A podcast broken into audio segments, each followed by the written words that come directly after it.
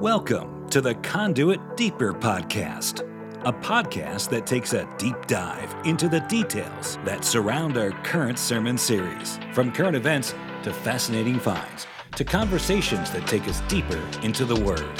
Thanks for joining us.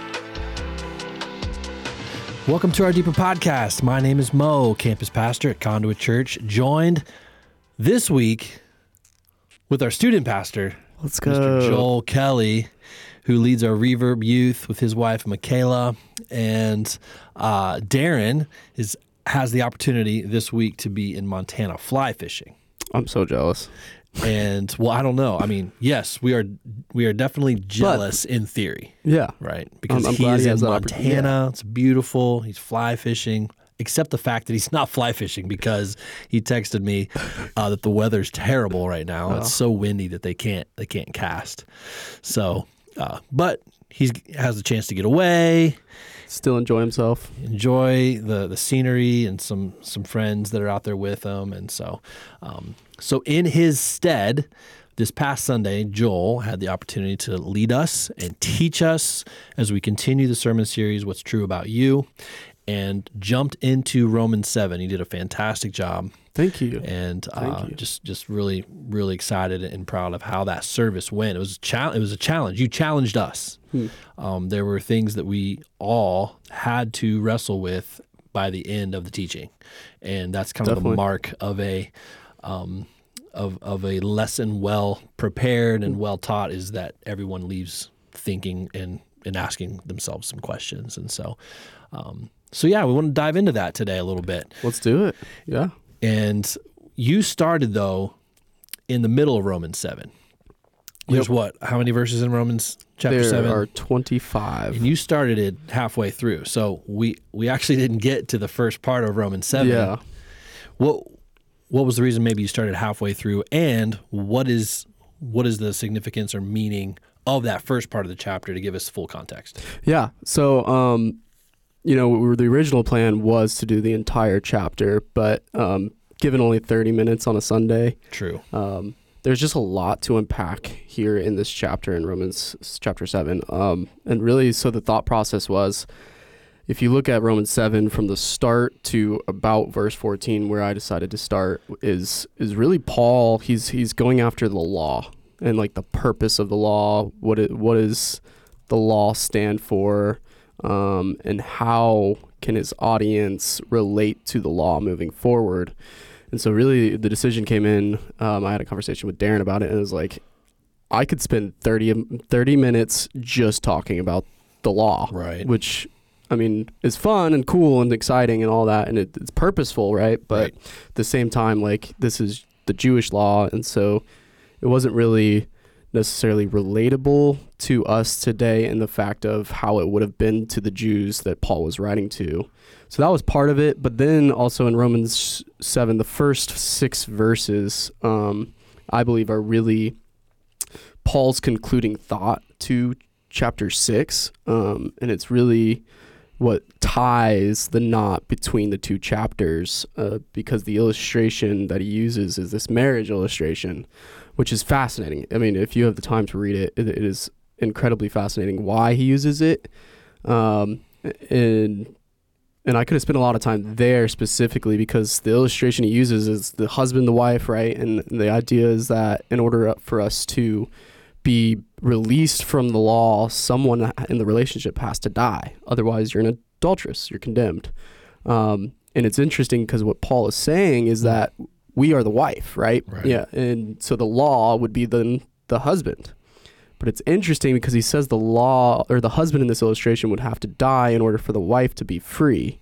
But we know to be true is the law can't die Yeah. right? I mean, it's like that is God's the very thing that reveals God's nature to us and his character to us.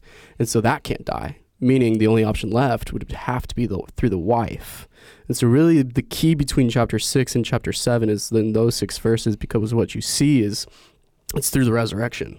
Yeah. Right. So if the wife dies, then like she can't be re- resurrected. The only person that can do that is is Jesus. And so it's in that death and it's a symbolism of baptism. It's he uses baptism imagery, right? You die with Christ and are resurrected, and now are released from the law. Um, but really, so I, that was kind of like the the thought process behind it is like, do I spend time in the first six verses, which then would just kind of be an echo of what Darren taught on chapter six, or do I spend all my time on the law? Um, and I finally got to the point where it's like, what do we need to hear as a church? Um, what is the the message that I believe I should be um, presenting and teaching through?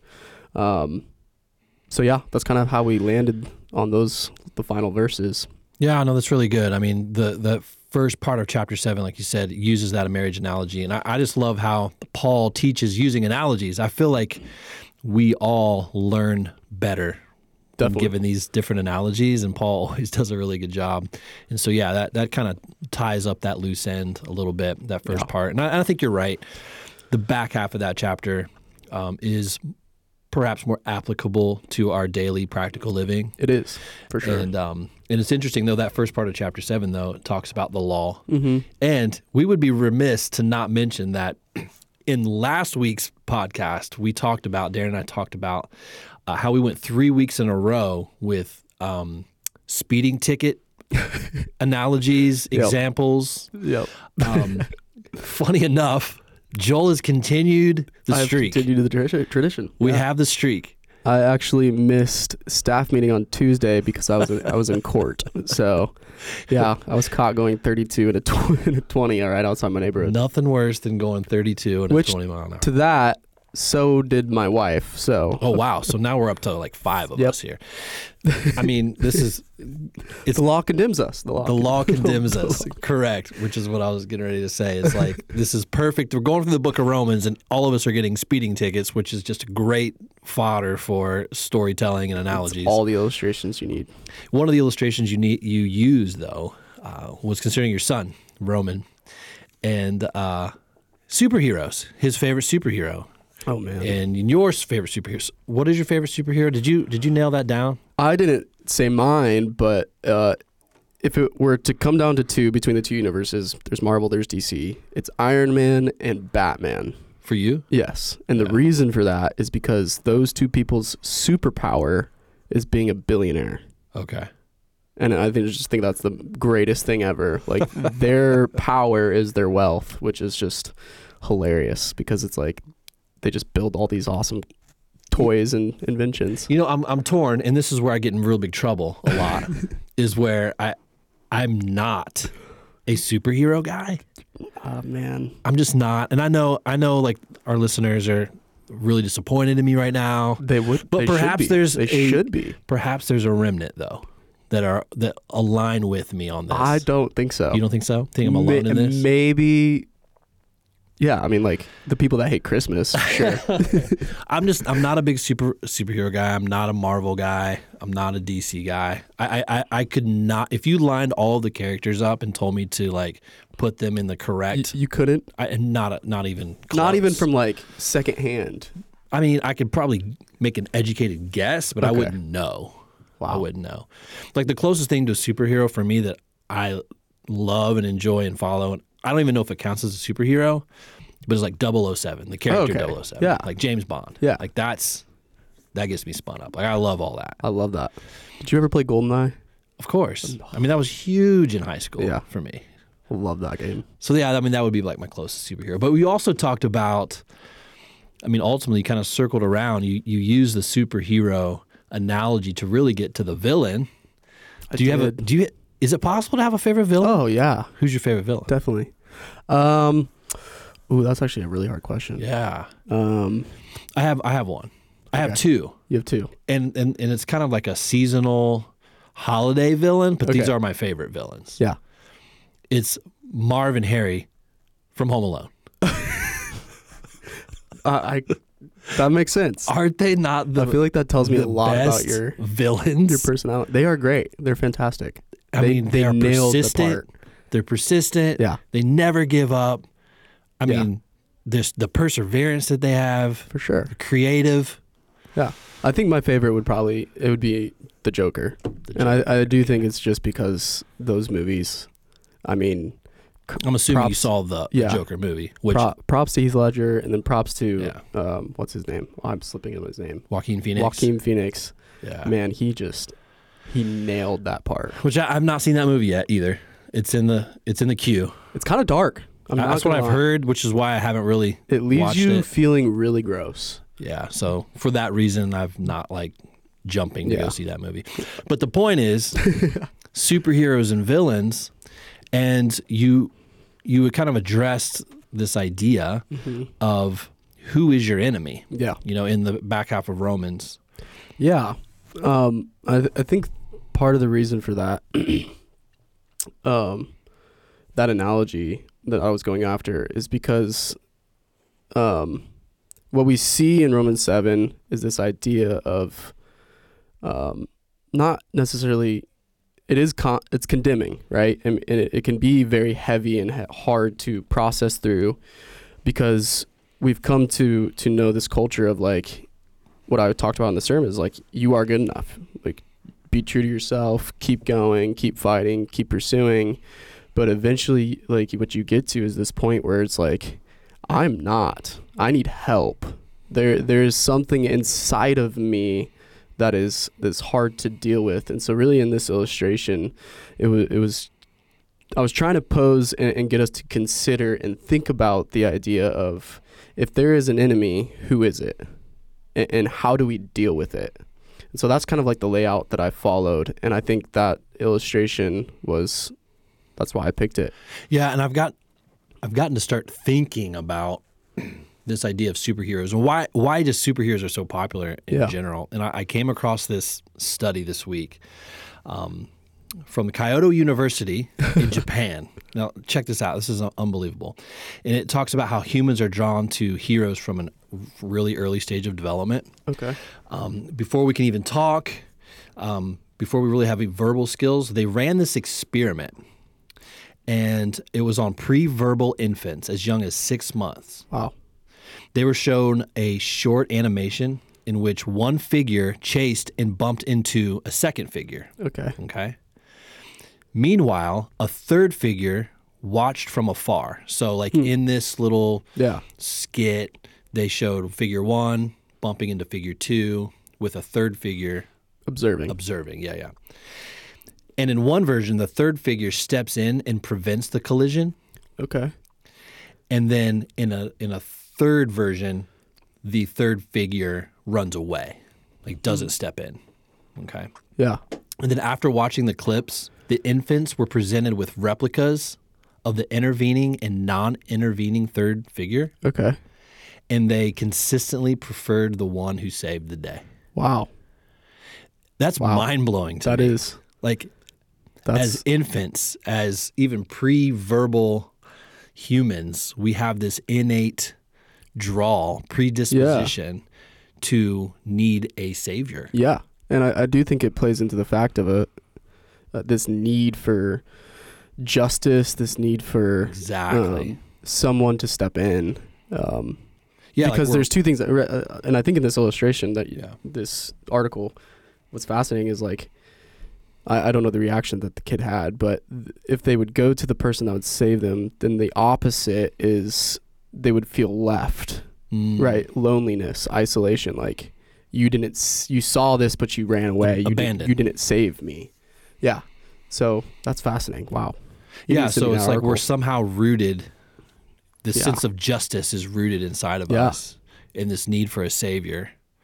Um, Definitely. I, I just thought that was super fascinating, talking through superheroes, talking through villains, and and and, and who who Christ is to us in our life, and who we th- say that we are Yeah. when we we say we are our own worst enemy. You you talked a little bit about that. Mhm.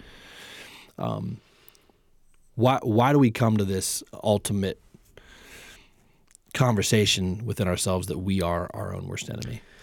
Um, I do think there's this this journey that a lot of us go on, right? I mean, I think it generally happens when you're 18, right? And you step out, you're no longer under your parents' covering, and you're trying to figure out who you are as a person and the things you need and, and desire in your life and what you want to chase after.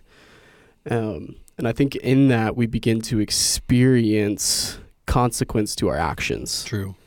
Um, not that we haven't in the past, like when we were teenagers or younger. It's just that our our decisions have heavier consequences. There's no one to rescue me from the issues or or protect me from those issues. And so I think in that you begin to to go through this and you you process the hurt, the relationships, the the different things along the way. Not that it's all bad, but you eventually um, begin to realize that in your life, the decisions that you are making, one, they're not just affecting you, they're affecting the people around you. But two, my actions and my um, decisions, these consequences bring implications that are, are deeper and heavier weighted than what I thought. And so it's processing through that that we then to begin to experience is like if I go and do this, I'm either there's a potential I'll get rejected. There's a potential that this person won't like me. There's a potential, and even if it's something good, right? Even if it's something that we desire, our our actions can have positive impact on people and negative, even in the good ones. And so we begin to to identify that these actions, these these these choices are affecting us heavier than we thought they were. And we begin to stumble across like I can't do everything on my own. It's I just can't. Uh, there's limitations to my personality. There's limitations to as, me as a person. There's limitations to my gift, and it's in those limitations where I think a lot of people get frustrated, mm-hmm. and we begin to want to blame. And I think this is a, a human trait, and I talked about on the ser- the the sermon. We we want to identify the thing we can blame, uh, because if there's an enemy outside of me, I can try to beat him You can conquer it. I can conquer it. I can fix it. I can get revenge or whatever whatever terminology you want to use around that. But but the problem is you. Right. right? It's like right. you're the problem. Yeah, and, and I think that comes with maturity and mistakes. It's like I need help, and in my actions, even if they're good actions, have negative ramifications to to me as a person, and, and so it's like uh, this sin nature is is what which is what Paul is going after really hard here. It's in all of us. Yes. it's unavoidable. Yeah. It is it is the very thing that is carnal, right? That's kind of the language you feel here and it's built into us. We're wired this way. We're we're wired to to because of our sin nature go against God. And so that is the idea of you are your own worst enemy. So yeah, and I love that Paul is really honest in this chapter. Mm-hmm. Brutally. I mean, he's just like, I do the things I don't want to do, and I don't do the things I should be doing, and it's a yeah. constant battle. You know, th- two thousand years ago, yeah, he's having this conversation. Um, yeah, we're still having the conversation every day. But it's but you're right. It's it's coming to the realization that we can't avoid this sinful nature. Like mm-hmm. we can we can check all the boxes, we can do we can follow all the rules. Yeah. Um, we can do all the things, or we can try to believe and think our way through. Yeah. Uh, something, which yeah. is kind of where you, you brought up this article that was in the Gospel Coalition mm-hmm. um, this past week that that talks about this. There was a stat that you pulled out um, that said 84% yep of Americans. Okay, so that's you line up 100 people, yeah. 84, 84 of them will say that they believe that true happiness is found within. Yeah.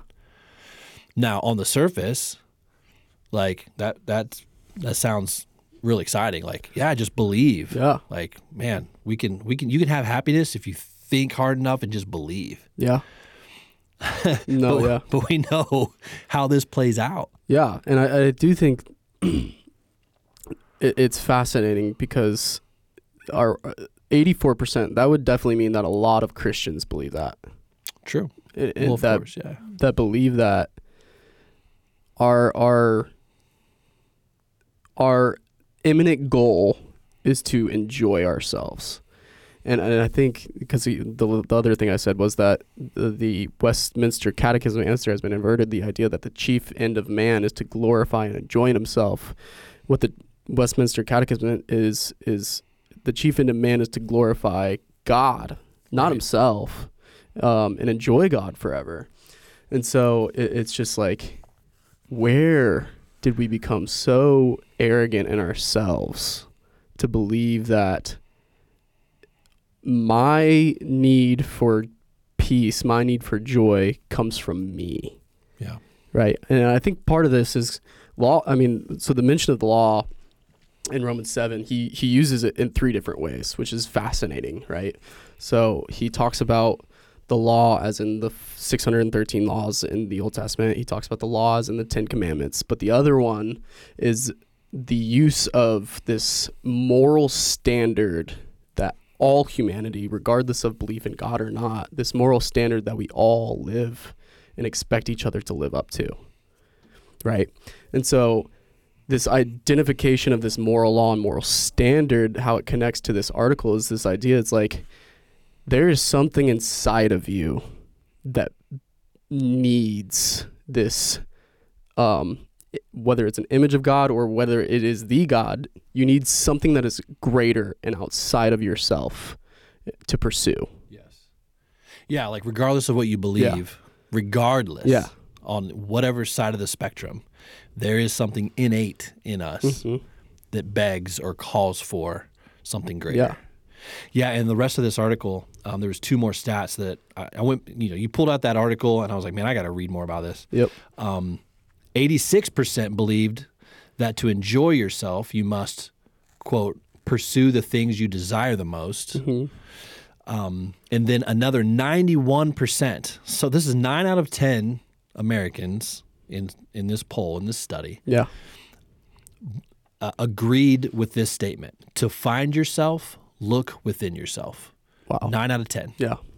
Um, which is really interesting. Um, Yeah. And so, so I just kept digging into this, this article. Definitely. One of the things that it, it pointed out was this other study.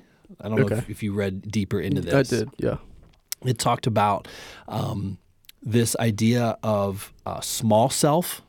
Are you Yeah. familiar with this? Where it talks about uh, these these large um, uh, places to visit on Earth that The are awe-inspiring. the right? awe-inspiring places like Mount Everest or the Grand Canyon or Yosemite or Niagara Falls. Have you been to any of those places? all of them. Have you really? All of them. You've been to the Grand Canyon. Yep. You've been to Yosemite. Yep. Um, you've not been to Mount Everest. Oh, just kidding. I was supposed to. no, I wasn't. Uh, Niagara Falls is another. sorry. One. I've actually been. all the ones there. that are in localized to us. Yeah. and uh, and so they, they were throwing out these stats like um, 35,000 people a year go to Mount Everest. Yep. Which is That's probably more than I thought realized. But four and a half million visit the Grand Canyon. Uh, three and a half million visit Yosemite every year, and 30 million visit Niagara Falls. Mm-hmm. And it talked about how deep down we crave this idea of awe. Yeah.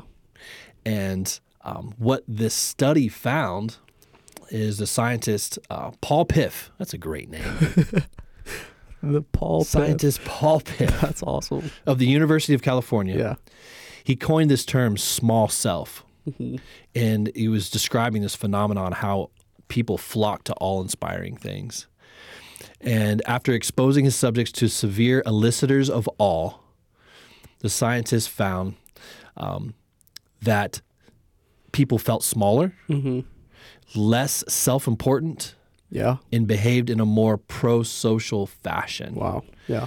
And basically, the results of the study said awestruck people were more generous, more dialed into the needs of others, and more caring toward the natural world. Yeah. So once they finally saw how big and awe inspiring the world is, Yeah. it pulled them out of themselves from looking inside Yeah.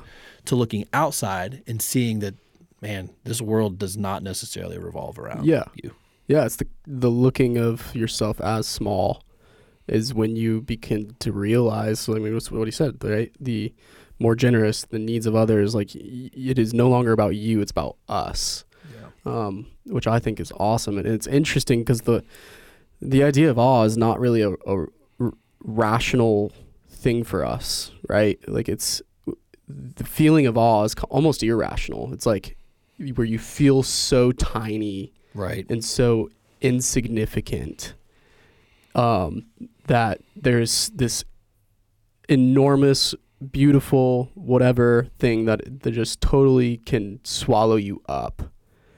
But I think it's at that point where you be, you begin to find happiness Yeah. because it's it gives you two pathways when and I think the answer is through Christ but you have the idea to fight that or or to turn to Christ. Because you are small you are insignificant and the only way through that is to rely on him not on us. And and how much the Lord, the God Almighty, was able to accomplish through just individuals, oh yeah. A single person. yeah. I mean, you, you have all this extravagance across the world that He's created, these incredible things, but the impact that one person can make when they're doing it for Him. hmm I mean, there's just countless examples of that. exactly yeah. People that have, changed have changed the world. yeah Paul one of them. And, And what does he, yeah, what Paul does he one say? he says I'm a wretched man. Yeah, I like that you you pulled that out um, on Sunday, oh wretched man, um, because you, you talked about what that word means in the in the Greek, uh, which means exhausted after battle, yeah to be just wretched, exhausted after a fight, yeah Darren would say rang out like a chamois rung out like a chamois, absolutely, just wretched. yeah But that's a really accurate description of the battle against the flesh. Sometimes, yeah it's like just exhausting. Oh, it's. I mean, it's every day. It's uh, not even every day. It's every moment of our life. Uh, you feel that pull, right? You feel the tug to to return back to sin, and the and the reason like sin's fun, right? Yeah. I, I mean, sin is enticing. Sure. It, it's it gives you the the sense of temporal satisfaction, right? I mean, if it if it wasn't fun, people wouldn't do it. Sure. Um, so yeah, I mean, it's just something that we have to to be on guard and and be aware of every single day. So, what was your background? Um, Like, what kind of church did, did you grow up in? Church? I did. Yep. So we, I was born and raised in Indiana, and we grew up in the IFB world, So which is international. in, independent. I'm sorry, independent fundamental Baptist, of course. Yep. Um, and it's actually it's really interesting. So the the reason my story is kind of weird is because even though we grew up in the IFB world, um, my family didn't live IFB world. Okay. Um, I went to the school there. I went to church, but at home, we we lived way different than than what most of my classmates and friends did, and so it, that really began to actually affect me in this weird way, right? Because it's like my teachers, my my pastors, my youth pastor, our kids pastor, all of them would be like, "You need to do this, do that, do this, do that," and then we would get home, and my parents did the not they didn't do the exact opposite, but they just didn't Right. we still went to movies. We still went to the pool. We still did all these types of things. You weren't allowed to go to the pool. No, not with the opposite sex. No. Yeah, same. I grew up in the same background, so I knew what you meant by that, but people Yes. may not know Yeah. what you mean by that. Yeah. Sorry. Um, and so it, really began to affect me because it was in that I, I began to see, not to call them out, but it was a little bit of hypocrisy. Sure. and and me not knowing and understanding really fully what it means to follow Christ and, and obey Him, um, it really affected me because I saw the Christians that were saying and doing things that I felt went against what grace meant, um, and so I really got bitter. I got bitter towards the church. I got bitter towards a lot of the people. There was some scenarios in school where I felt like love wasn't shown because the whole idea is if you can't fix it you cut it off right if you can't if there if there's sin in your life you cut it off immediate separate separate separate to live this holy life that is for god um, which part of some of that can be good and, uh, and and healthy i'm not saying that but i felt as if i was being cut off Yeah. from the from the church and from a gathering of believers um, and so I honestly, when I was in high school, I hated God. I hated it. Hated Christianity. And I had a plan as soon as I turned 18 to pack my stuff, go to a secular college and, and live my life, do my thing. Be done with it. yeah, but um, it was interesting. So my my senior year, um, after I graduated, I was we, me and my brothers were sitting at a Panera, and we counted about 52 first responding first responder cars pass. We were kind of like, what? So we hop in our car and we follow them, and this we get to this scene of an accident, and this bus had crashed, and we look and it was actually our church's bus Oh wow. and it was our the students returning home from summer camp Oh wow. and so i knew all of the kids on this bus right um, i had gotten kicked out my junior year switched schools my senior year but i still was friends with and knew all the students at the school um, and so in that accident my my youth pastor and his wife and their unborn baby passed away Oh my gosh. um, my math teacher from eighth grade passed away, and then several of these these kids were life flighted and taken to the nearest hospital, just severe injuries. Um, one kid was injured so bad that his spine was actually severed. Wow. It was only balancing on itself, and so there was just a lot of horrific. It was a horrific accident, and I just me and my brother we we go to this church and we know all these people, and, and it was in this moment I realized my limitations. Hmm. I realized it was like the lights went on for the first time in my life. Hmm. And I, I, I knew in my life the way I was going, the way I was living, the things I was doing, it was going to be lonely, long, hard. And it was really the first time I really understood my sin. And I realized my need for a savior. And so I got saved that day Wow. and I applied to this college, Bob Jones University, got accepted the next day, and about less than a week later moved in. So yeah, that, I mean that's kind of my story of how I came to know Jesus. But in the the sermon, I used the illustration of this battle with nicotine, and that went on even after my salvation moment. Um, my salvation moment did cure me from a lot of I was into drugs and alcohol and parties and all that. Um, and that really broke in Sure. me that day. Yeah. But this nicotine addiction was was deep, um, and so that went on for about four, five more years Yeah. after that. Yeah. So And coincidentally, ended up meeting your wife at I college. did first day. Wow. less than a week later. Wow. Talk about Yeah. redeeming that whole situation. Our our first conversation, I was actually bawling like a baby because it was I was sharing my testimony. Yeah. it was yeah. I was like, well, she probably is never going to talk to me again, but she did. And so it was from that. It was really from that moment Yeah. that was the the turning point It was. in your faith. It was. Yeah. Yeah. It was the the moment of surrender that I that I experienced. It's like it's not about me, it's about God. My my life isn't for myself, it's for him. And so everything I, I wanted to do in my life wasn't for my personal gain or for my personal wealth or whatever. It was I wanted everything to be about him. And I didn't really understand that at the time. That was more of like a feeling that I couldn't verbalize yet. Um, it was funny because I mean, I went to Bob Jones, which is still IFB, right? Um, and I just walked around like the biggest weight on my shoulders that ever that I've ever experienced was taken off. And so I was telling everybody my story. I was sharing. I was like, dude, let me tell you what the God has saved me from in my life. And it was actually it was it was so freeing and so fun. Um, even and uh, Bob Jones is a hard school to go, go to, but it was it was one of the sweetest and most epic experiences of my life. Yeah, and for those that may not know, Yeah.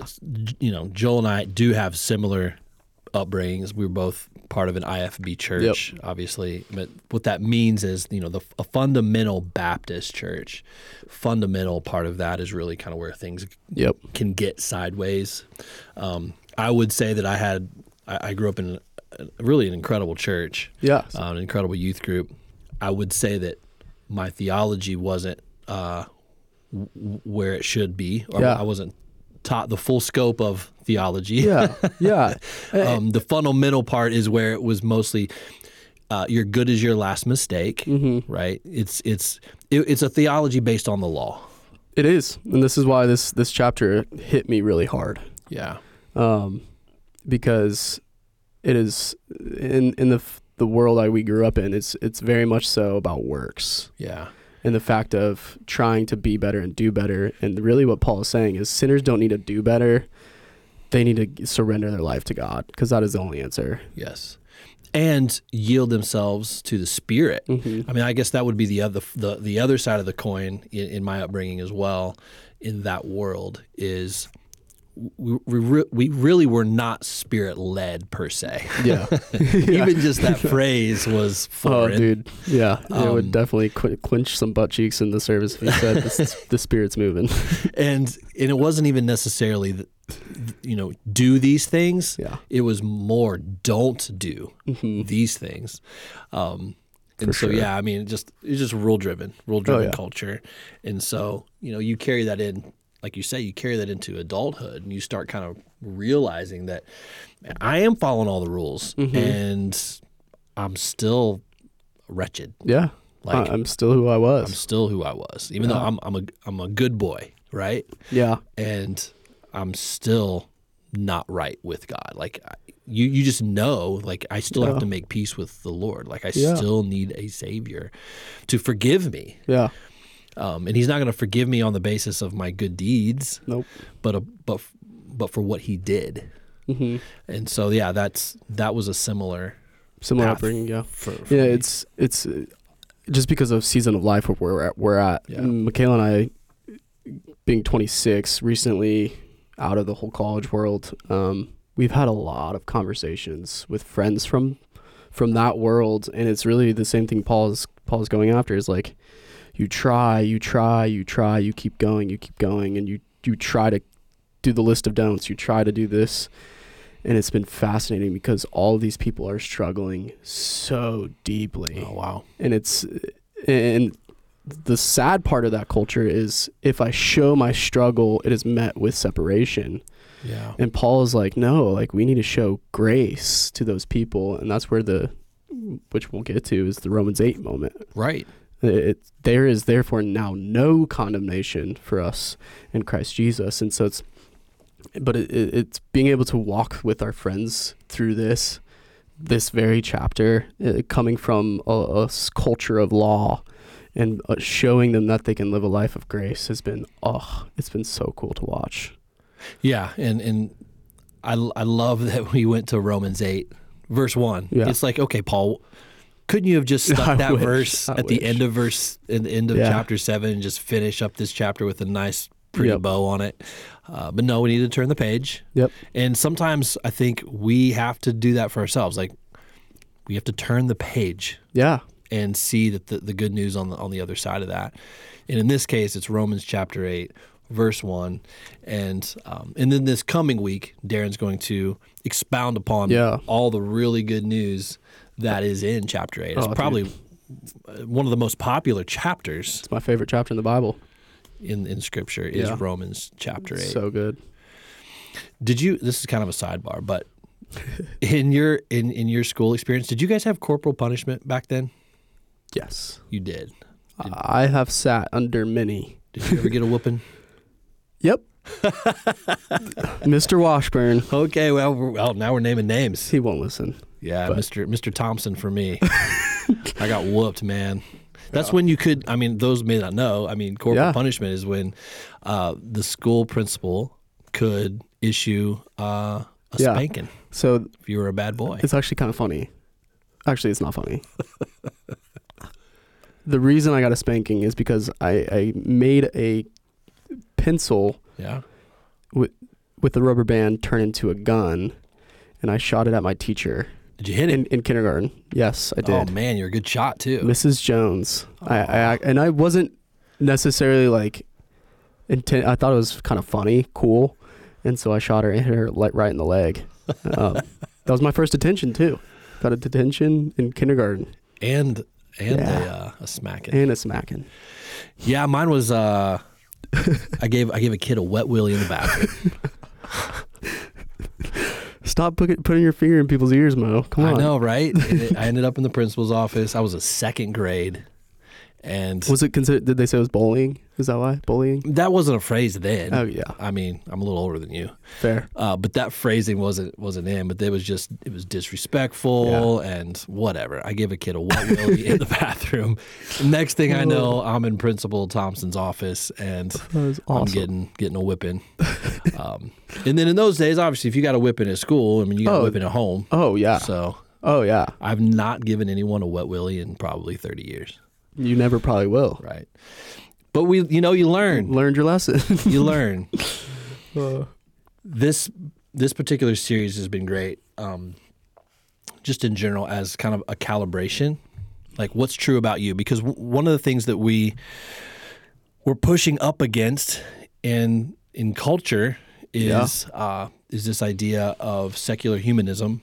And and that's kind of what you, you called out just a little bit, even just with this article that's talking about, you know, what's the, the happiness is found within yeah. what we what we are coming to understand and what science is ca- literal science is catching up Yeah, psychology finally. is catching up to the fact that happiness is not found within No. and and so as a, as a church as a as a body of believers um, going through this chapter is a reminder for all of us that what's true about us is that we are sinful in nature and in need of a savior hmm and and that's actually good news It is.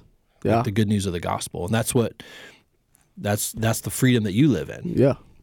And freedom- turned your life around. Yeah, exactly. Yeah, and, and that's something I I mean, I'm a youth pastor, so my job is teenagers, and this culture of of self worship in this article has been, I mean, so prevalent in, in teen culture that the way to make it is to to just keep thriving and keep going, but it just creates this culture eh, with teens that is just this unbearable pressure. And, and that's why you see social media i mean it has played such a significant role in their lives. And now is the very playground in which teens communicate and play on but it's i mean you're comparing yourself to people's highlight reels Do do you feel like that's the number one, like a top three list for teens in terms of peer pressure? Is it the comparison game? Is that like up top? i would say number one is family pressure i would say number two is social media What do you mean by family pressure? Um, and I think it's this more pertains to the the area of which we live. Like to succeed Yes, academically, yes, athletically. yes, all of that. And I think that's just the bubble we live in. Um, it's the idea of my parent. Look what my parents have accomplished. How much further do I need to go? And and they wouldn't even necessarily. I don't think they would necessarily voice this, but it's a pressure that they feel, and, and it's generational. It's it, it's a part of their life. It's like my mom has all these expectations. My dad has all the ex- these expectations. I can't live up to the expectation Yeah. how do I communicate that?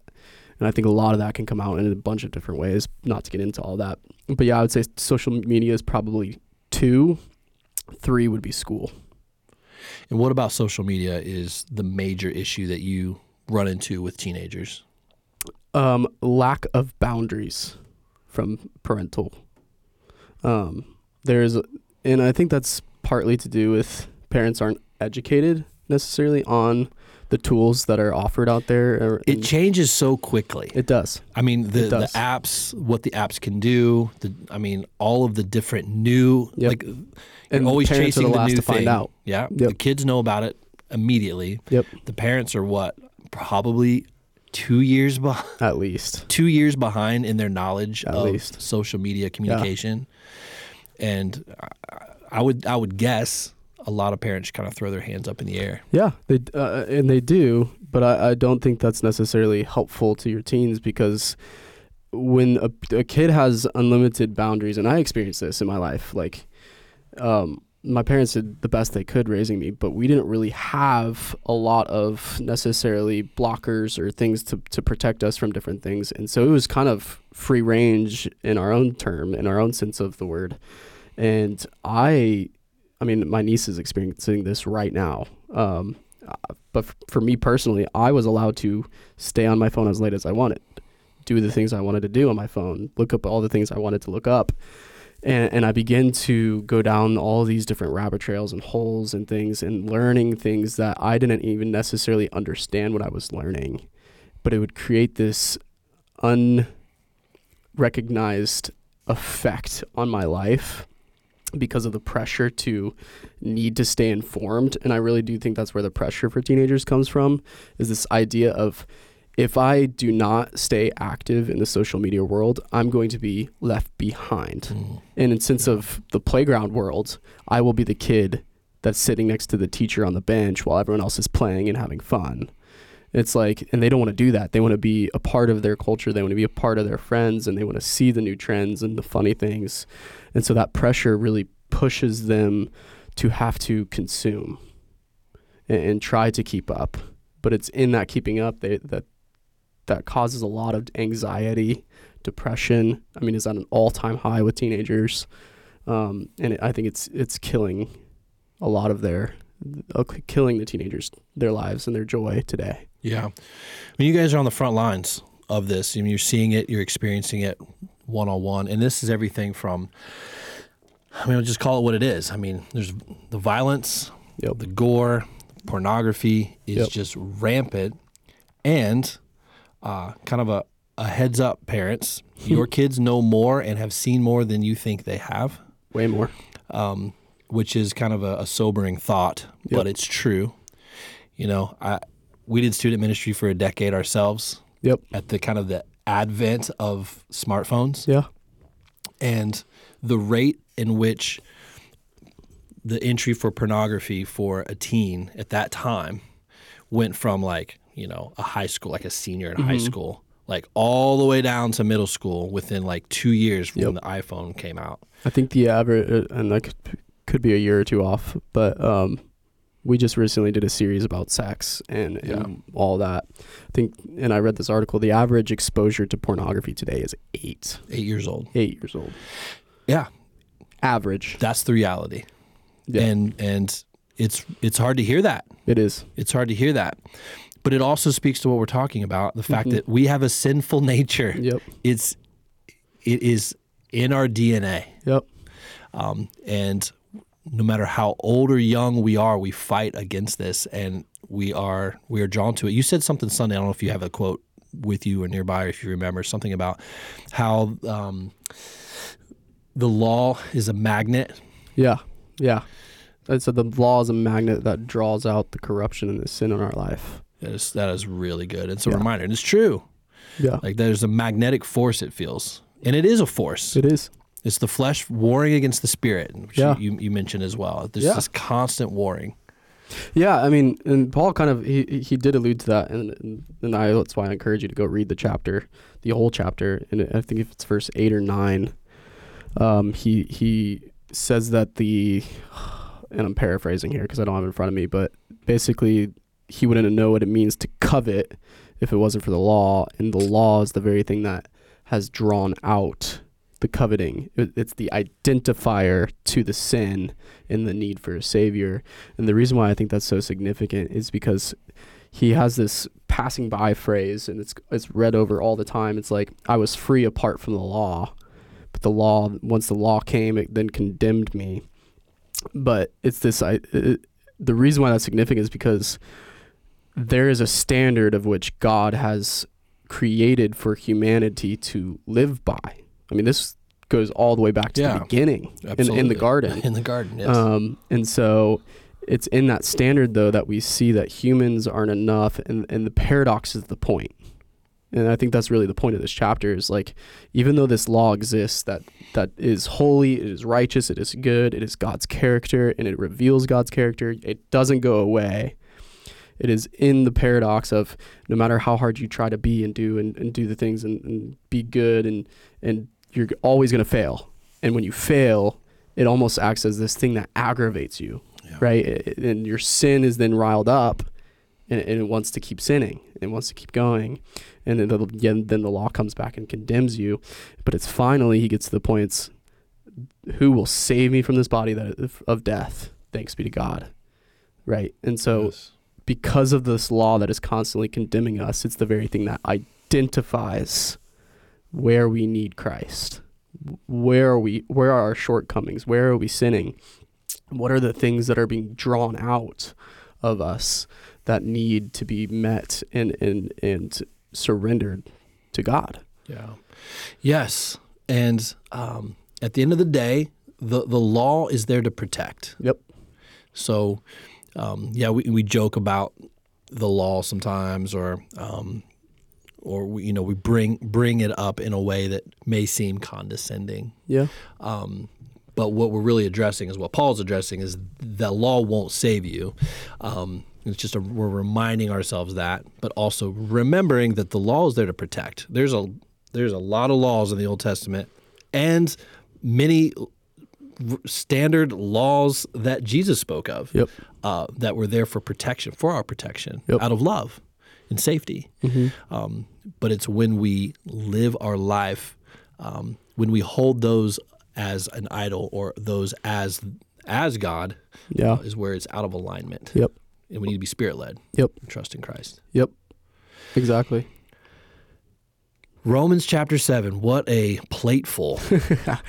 it was it was definitely probably one of my most enjoyable experiences of studying Yeah. so far in my teaching career Your teaching career. Well, which you is a fantastic job. long Yes, and and we're excited to, to have you do it again. Um, and this Thank you. week, Darren will be jumping in, like you said, to one of our favorite chapters in the in the Bible, Romans chapter eight.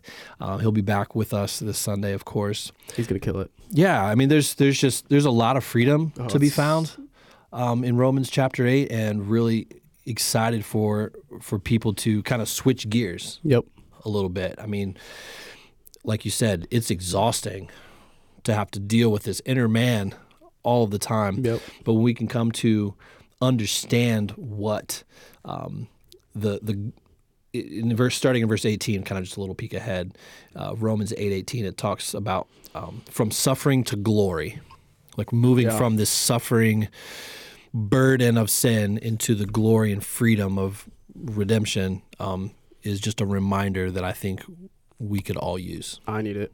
every day. Yep. So if you haven't been following us on the series, maybe you're new to the podcast, maybe you've just stumbled on it or, or you've just started listening, you can always go back uh, and scroll back through and, and catch up on previous deeper podcasts, previous teaching podcasts, and uh, get caught up on our sermon series. You can watch it live if you want. If you want to throw it up on your TV or on your iPad or your phone, go to YouTube just search Conduit Church. It'll pull up for you there. And just wanted to mention as well Instagram. You can follow us there. We're, we're always kind of posting little clips and pictures and reminders of everything that's happening uh, here at Conduit on our socials. And of course, our website, conduitchurch.com. You can follow everything there. Joel, thank you for spending time with us today. of course thank you for having me it was great Glad that you were able to step in and share with us. And we look forward to uh, being back here again next week.